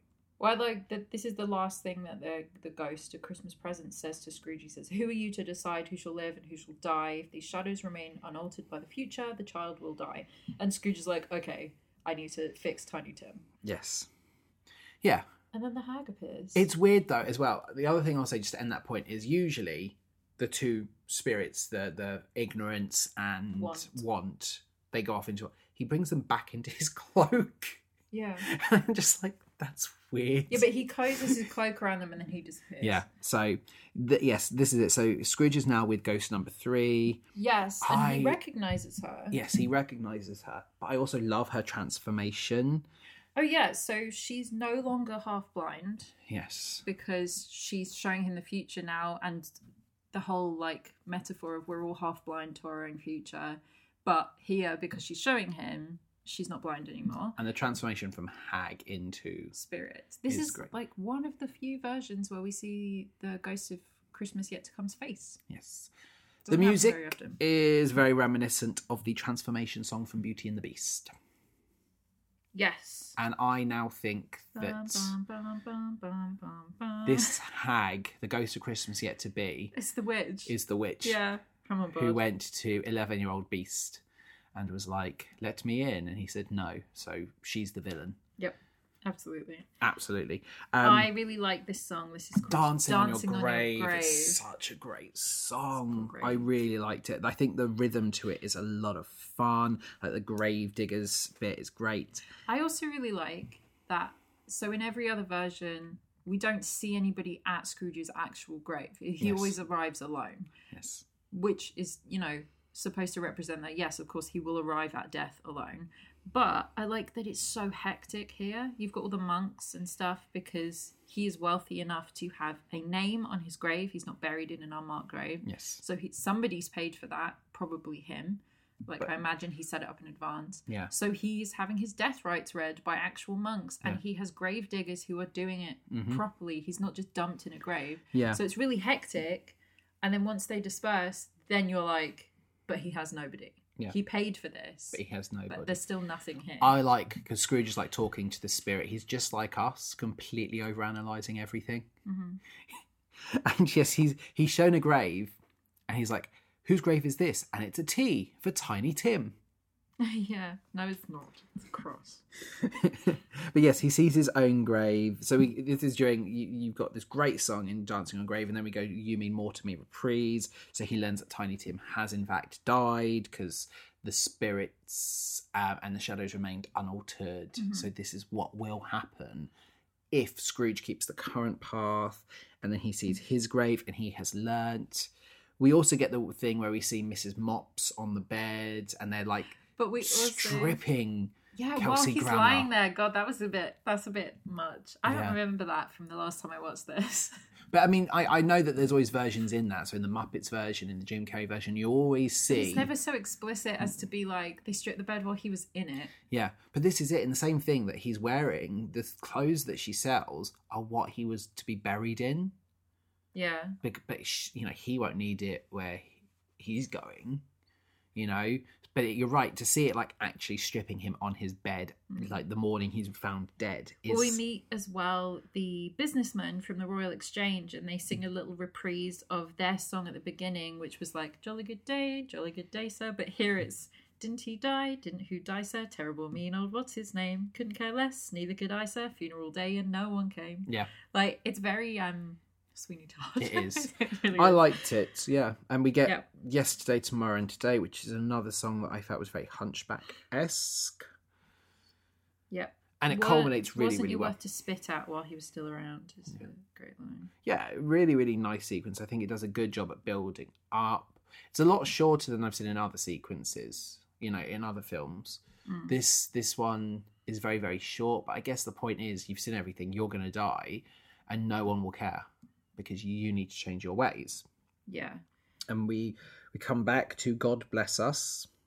Yeah, well, so Scrooge has this little bit before we go into God Bless Us Everyone, where he sings about how he s- he understands that everything he's being shown is from his own heart. Yes, and we also have the widower's girl show up as well in his fantasy. And it's weird because she's been in most of these little sequences, and because she is still this little. Is she supposed to be the embodiment of Scrooge's guilt? yeah. So It's weird that she She's- shows up here. in the stage show, Yeah. lots of children show up here, and it's just all the kids that have previously been in the show. So the Cratchits kids, you Yeah. know, just all the child ensemble wearing white, but like Victorian clothes, but all white. And they're supposed to be angels. Okay. like showing Scrooge, like, look, if you change your ways, you can. You can come with us to You can the come with Heaviside us. Layer. Yeah. So Yes, because it happened 'cause here. then, so as they arrive, they start to sing "Let the Stars in the Sky," and because we've got this kid who has been used over and over again, and she was the first person to say this line, "God bless us, everyone." Yeah. She is the first angel to show up. And But- basically, she's dead then by that logic of it's the angel, so Scrooge has killed two children. yeah, basically. It is. Well, it's like at this point, yeah. when Scrooge has died, all of these kids that are coming back now, including Ruthie Henschel, his mum, Well, this and his is- yeah. sister, all of these children that were being shown will die if Scrooge doesn't change his ways. Yes, because this is it. It's like empty chairs at empty tables. Yeah. All the ghosts have shown up to sing at Scrooge, and he wakes up. He has a sideshow Bob laugh as well when he wakes up. So he wakes up, realizes it's Christmas Day. The ghosts did it in one. Some version now this might be Mandela effect. In some versions, they do it that it was going to happen over three nights. And in I'm I'm I'm certain there's a line they did it in one night. Of course they can. They're spirits. They're great. They can do anything. Yeah, that happens in this one. Yeah, but it's, uh, but I like that because he's like it's supposed to be over three nights, but they're like, oh, and they did it in time for Christmas. And he has this, yeah, his sideshow pop laugh. Ah, in the book, you're right. Jacob Marley tells Scrooge he will be visited by three ghosts on three successive nights. Yeah. However, on Christmas morning, Scrooge awakes having already been visited by three ghosts. The three nights have been compressed into a single night. Yeah, it's weird, isn't it? because of course they could they're ghosts Yeah. they could do whatever they want But it is weird. And I was like, maybe I've just misremembered that. Anyway, uh, the ghost of christmas yet to come throws a white sheet over scrooge at the end of that song Yes. and then he wakes up in his bed tangled up in the sheet which is quite funny in the stage show there's something called a sheet dance yes. which is her like dragging him Oh, while he's covered in the sheet around and i think it's actually done so that from what i remember scrooge can go and get changed so they throw the sheet over and then there's like an illusion where it's not actually him under the Fair sheet enough. anymore he's gone off stage to to change yeah, I like this. So he drags in the Artful Dodger. Yep. Um, His if name's I was Jonathan. if I was this boy, I would genuinely think that Scrooge was about to kill me. You 100% would. This is hilarious. Because a, children in this era go missing. Nobody cares. This boy is Especially because this clearly kid's an urchin. right, absolutely, and especially everyone knows who Scrooge is, and the fact he's now completely out of character, hopping around laughing like, "Oh God, he's going to kill me." Mm-hmm. But yes, uh, Scrooge gives him a sovereign. You know, and this is it. The, the prize turkey is is just a sovereign. London must be so poor if no one else has bought it. I'm sure there are plenty of people who have this sovereign. Well, I think this is the common man's polter Yeah, polterer because obviously if Bob Cratchit is also buying from there, yeah, it's probably not expensive. It's not the same kind of place that you know the upper class are buying theirs from. yeah. So And also, doesn't he buy a turkey? no, he says the prize goose or the prize bird, and he No, gives it's turkey in this one. Okay. Where like rich people bought goose. yeah. Well, he gives it to the boy, but he also says keep the Gives change. him two Yeah, sovereigns. and the boy's like, oh my god, I'm rich. and he like I can retire. stammers over Yeah. it, which is hilarious. He he's like and and uh keep the change. he's not happy about it still, but he's trying. No, I thought he was really happy. He seemed really optimistic He like to me. grits his teeth when he's saying it. Oh, I thought he was really positive. The thing No, I noticed Um, He's doing like a big smile Yeah. while he does it, but it's like a ah. now that he's a good man, he can stand up straight and walk without his cane. Because apparently, all these afflictions were just because he was evil, which is always a weird choice. At least with the Jim Carrey one, yeah, okay, suddenly he's more Jim Carrey doing pratfalls, sliding, and a bit more physical, but he still needs to be a little bit hunched. He's still an old man. But with this version, suddenly he's young again. It's not he's young, he's energized by goodness. Yes. We're working under the um Roald Dahl rules here where if you think ugly thoughts you become ugly. But Yes. yeah, so Mrs. Mops comes in with his slice of turkey and a bit of pudding. And he gives her a good. He gives her a kiss and Yeah. pinches her on the butt. She's and like, she "Oh, screams. she's like, Mr. Scrooge. But she's into it, so Yes. it's okay. That's a weird one. It's a this weird one. one, yeah. But then he goes about town. He bumps into Mister Smythe and says that you're out of debt. That's Hmm. it. Don't worry, which is really nice. And I, you know, he he we see the actual spirits walking the earth. Um, yeah. I, I I felt it was quite dishonest that they accept money from Scrooge. They're spirits. They don't need money. Yeah, they'll probably give it to somebody else though.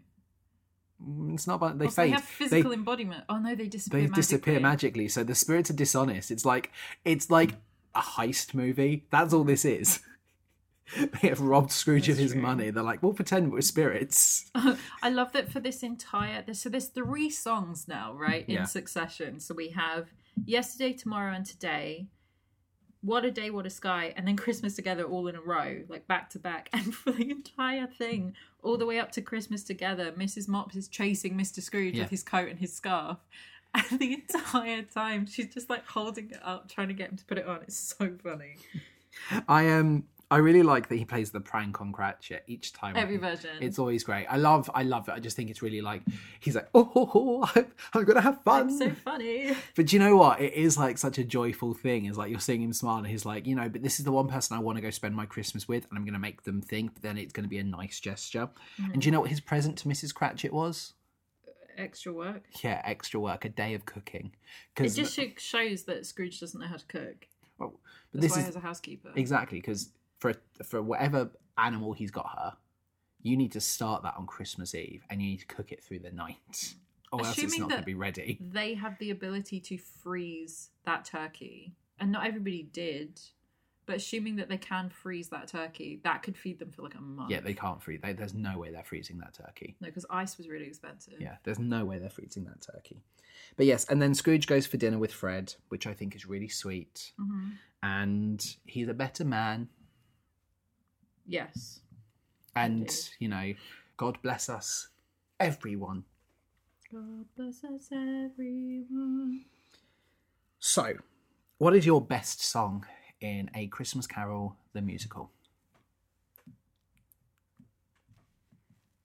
Um, abundance and charity. I said Dancing on a Grave slash Link by Link. Cool. I like those two songs a heck of a lot. after we watched this, I added a bunch of these songs to my Christmas playlist, but I added Link by Link, Lights of Long Ago, A Place Called Home, Fezziwig's Annual Christmas Ball, Yeah. and Abundance and Charity to my Christmas playlist. So, it's interesting. Place Called Home is my skip song. I know, I just- I knew you were going to say that. I think it's dull. yeah, to it's a become- ballad.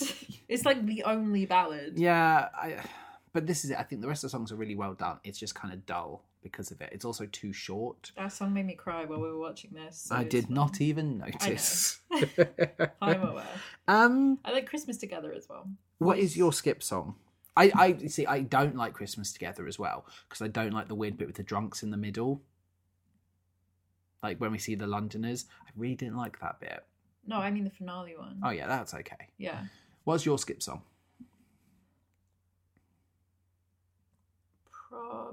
Probably. You mean more to me?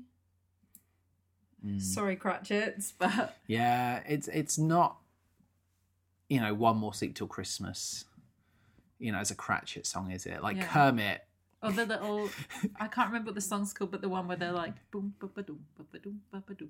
Boom, pa, Yeah, blum, they have pa. their little like they're just like walking on. Charlotte, 'tis the season to be joy and joyous. La, la, la. like that's the Well, best. right. Kermit the Frog is the definitive Bob Cratchit. Yeah, like right. everyone else has to compare to Kermit, which is crazy, isn't it?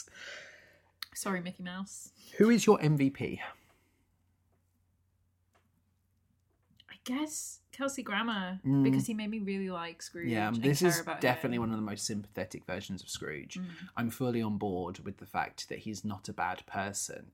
He is a victim of his past, Yeah, and he's taken the wrong message from things. Mm, and But- he does need to learn from his own actions. He But does. He can be a good person. if he wants to. Exactly. And this is it, is what he learns is this is why you do the things you do, but this is how the things you are doing are affecting other people. And he never this- seems to enjoy being mean either. Yeah. He just is doing what he thinks is right. Whereas the Jim Carrey one, he seems to in- genuinely enjoy being nasty Yes. to people. I I don't I think he's my MVP. Sh- He's great. I Yeah. don't like what he does with the face a lot of the time. Like the whole hunching it and furrowing his brow. It's a weird it's weird and it happens too much and sometimes is very off-putting and distracting, Yeah. but I do think he does a good job at showing Scrooge's journey. hmm I, but I think the ghosts are tremendous as well. Uh, I especially like Jane Krakowski because I think her playfulness is really, really fun. Yeah. Who would you want to play? Oh, I want to be Scrooge. I would love, I would love to play the character of Scrooge, and I would love to do that journey. Mhm. And I think it'd be a lot of fun. Cool. Who would you like to play? Christmas past. I think that's the best female role. I would I'd enjoy playing Emily. I love her songs. I think they're beautiful, but Yeah. she's not in very much of it. No. Whereas I feel like I'd really enjoy Well, being Christmas past and then being an ensemble member for the rest of the show. see, this is the thing. There's a lot of great ensemble roles. I'd Yeah. love to be Marley. I think Marley would be a lot of fun. to play. Yeah, because in the stage show, if you play Marley, you then become ensemble for the rest Yeah. of the show. You change costumes and you're in all the Yeah. chorus numbers. Fezziwig would also be a great role to play. Yep. There's some. Re- that's the, one of the fun things about Christmas Carol is there's so many good ensemble roles. I'd love to be the Ghost of Christmas Present, Hmm. but I really just love the character of Scrooge, just the transformation aspect. You know, a Oh, fun fact. Always Hmm. I've got the entire script. nice. Can we please do Christmas Carol the musical as a school show? It'd be fantastic if we could, but uh, probably not during mm, Christmas month. I've tried. Boo. I've tried. I really would love to do Christmas Carol as a school The show. musical. But full stop, I'd love to do Christmas Carol as a school The show. musical. Um, Please. so over to Twitter. We did not have time this week for Instagram because I went on a self-imposed internet ban. yeah, Because because of of Spider Spider-Man. Man. Spider Man. I did not want to see pictures of Spider-Man before seeing it, so I went on an internet ban, and I actually put this up very, very early. Uh, you know, so I could take a little exile from social media, and luckily, I went in spoiler-free and managed to make it. And if you haven't, go see Spider-Man; it's brilliant. I won't spoil it for you because everyone should see it. But we only did Twitter this week. I had three options yes, love it, it's okay, and no, I prefer Muppets, simply because it's the closest comparison. Is the Alistair Sim one a musical? Because I know it ends Yes. on a song. Okay. Maybe we'll have to cover that at some point. So, uh, 37% of people said it's okay. 31% of people said no, I prefer the Muppets. 32% of people said yes, love it. So it's uh, actually, you know, quite close. Uh, I did have a conversation again. So there was a big BFE thread, you know, from our friends at the Best Film Ever podcast. Mm-hmm. And we were talking about different versions of Christmas Carol. And uh, one of their listeners, who I talked to quite a bit, Rev Bruce at Bruce H. McRae, gave his top five list. Yes. The number one was Alistair Sim, but the second one was this. And I thought it was really, really interesting because other than you, no one has ever talked about the Hallmark Entertainment Christmas Carol. And he said, We are a musical, because I pressed him a little bit on it. I said, That's really interesting. We're actually covering this. No one's, e-, I, you know, no one tells me about this. And he said, We're a musical theatre family and we love it. One of the best scenes is the Fezziwig party. So I said, I'll shout you out when we record. Mm-hmm. Cool. Ian from Best Film Ever replied and said, The musical Christmas Carol is horrendous. I knew he did that. Hi, Ian. Uh, it's not horrendous. Hi, Ian, you're wrong. Um, it's not the Muppets. I will say that it's not the Muppets Christmas Carol. But I think that this is really interesting because I think a lot of people, sort of my age and above, millennials, Yeah, grew up watching The Muppets Christmas Carol, and also some people grew up watching this version. I didn't. yeah. I grew up with Christmas Carol, Muppets Christmas Carol, but I didn't see it until I was like over 10 years old. Yeah, same. I didn't watch it until I was 17 or 18. Yeah. And I didn't see this version until my mum said, we We've got tickets to go and see the Christmas Carol, the musical. It's written by Alan Menken in 2017. And I was like, I didn't know that was a thing. Yeah. And then I watched the Kelsey Grammer version and was like, this is amazing. I love this. Yeah, I really, really enjoyed this. I still will say that my definitive, my favourite Christmas Carol is The Muppets. Mm-hmm. you know, a lot of these songs haven't been stuck in my head since, but I enjoyed this. And whilst maybe some of the performances are a little OTT, and may you know maybe some of the editing because you can see where the ad breaks are as well, Mhm. like it's a made-for-TV movie. But you could see where this would work as a full Broadway, full West End production. This would work. There's a lot to it that done right would make this a tremendous spectacle. Yeah. So I gave this one four stars. May not be the best version, and I'm sure there are better versions of Christmas Carol that you can watch, especially the musical. But I thought Kelsey Grammer was good. I think the cast did a good job. The songs are quite fun, quite upbeat. It's not a Muppet beater, but to be honest, what is? Until I get the WWE Studios version of A Christmas Carol with Vince McMahon as Scrooge, sure. nothing is going to beat it you know um and regularly i've got a friend that regularly will reach out and look at the current roster and do christmas carol with wwe and obviously a year ago i'd have said the fiend for the ghost of christmas yet to be would be fantastic not happening anymore but you know if ever there was a missed opportunity for the past 10 years i would say wwe christmas carol they're missing a treat Mm-hmm. so, happy Christmas, everyone. indeed. um, the next time we'll talk to you will be the 27th of December for our last show of the year. And what are we going to be talking about? We are going to be talking about West Side Story. Yes, we are the brand new Steven Spielberg West Side Story, Mhm. the uh, musical film that is bringing hope back to musical films, apparently. Unless you're Steven Spielberg, in which case I'm sure you're wondering what happened to the other 150 million of your dollars. Yeah, I I enjoyed it, but I've enjoyed a lot of the musical films that we've seen. You, Me too. know, I'm not so much of a Scrooge with a bar humbug attitude when Hmm. it comes to movie musicals. Except for Dear Evan Hansen. We had a good time. I enjoyed it. Don't get me wrong; it makes me want to see the stage show. Does it? Yeah, Oh, God, okay. but then I want to see the definitive Dear Evan Hansen experience, not the in the same way with Jamie. I want to see the proper version of everyone's talking about Jamie, not something. that's Yeah, been with the legend of changed. Loco Chanel. I will never not be bitter. Yes. Well, that will be next week, and we will also be bringing you an episode where we talk about our year in review. Thank you to everyone who's contributed. I'm very excited to talk, you know, count down to New Year's with our 10, 9, 8, and talk about our top 10 musicals that we have watched this year. So thank you to everyone who's got involved in the conversation. And obviously, watch this space for the Best Film Ever podcast. We're going to be joining them as they talk about the top 10 movie musicals of all time. We're both very excited. We've got some on our list that's similar, but Not very many. not very many. Yeah. And you can obviously watch that space for the best film ever real roundtable coming out. We will retweet it when it's out, and you can click that link and enjoy. Yes, indeed. As always, you can get involved in any conversation about West Side Story on Twitter and Instagram at It's a Musical Pod. And you can find us on a multitude of good podcasting platforms. We are available on Apple Podcasts, Spotify, which you can now leave us a review on, Stitcher, Amazon Music under the podcast section, Google, Good Pods, and our OG hosts, Podbean. And if you do like what we do, as it's Christmas, why not leave us a review over on Apple Podcasts, over on Good Pods, over on Spotify or podchaser.com. Thank you so much to everyone for listening. And until next week, same bat place, same bat channel, I hope you all have a wonderful Christmas. And have a magical musical Monday.